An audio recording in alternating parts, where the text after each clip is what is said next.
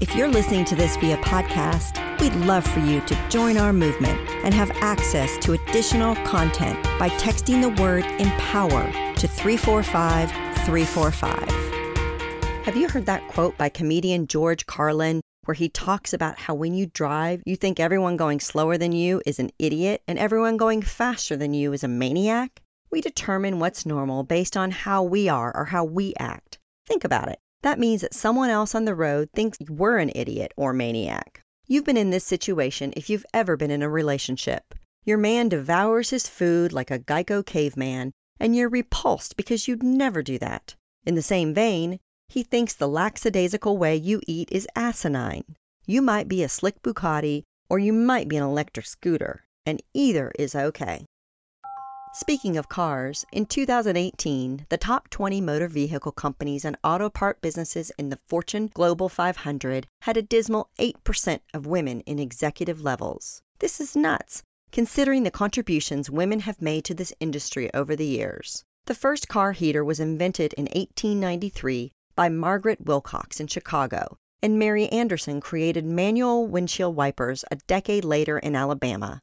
After Bertha Benz took the first long distance trip in a motor vehicle, she designed brake pads that would help them function better. Today's woman to watch, Mary Barra, joins the list of women making history in the auto industry as the first female CEO of major global automaker General Motors.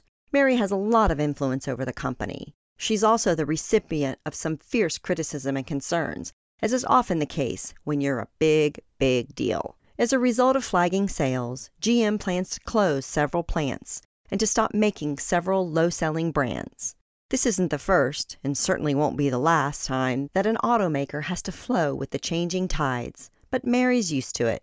She started at GM nearly four decades ago while participating in the General Motors Institute and later earned degrees in electrical engineering and business administration. At 18, she inspected hoods and fender panels of the Pontiac Grand Prix, and now, well, now she's the first woman to run one of the United States' big three automakers. Mary has addressed the future of the auto industry by developing cars that share the same parts, as well as encouraging collaboration between departments. Not only that, but some employees note that she will conduct town hall meetings to solicit feedback, opting for projects backed by consensus. Mary's journey from factory floor to corner office has given her powerful beliefs. One of those beliefs might sound naive, but it comes from experience. She believes people want to contribute, that they want to do a good job. They are innately driven if given the support and tools to encourage them. One piece of advice Mary gives women is to not give in to fear. Don't let your mind spiral and make assumptions about what the future might hold in terms of your career. Mary's willingness to embrace new ideas might be why GM's setting on a new path.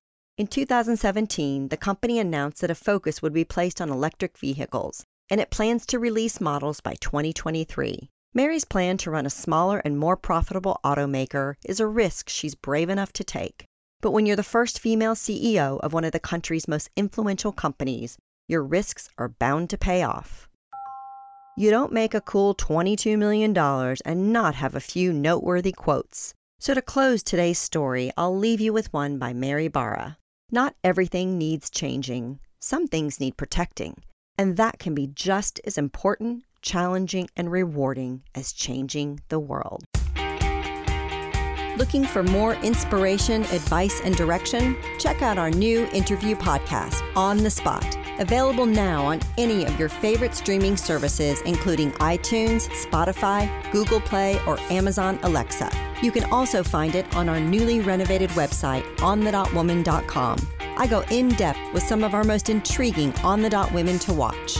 We are focused on your success. So let us know what you think by chatting with us at On the Dot Woman on Twitter, Instagram, and Facebook.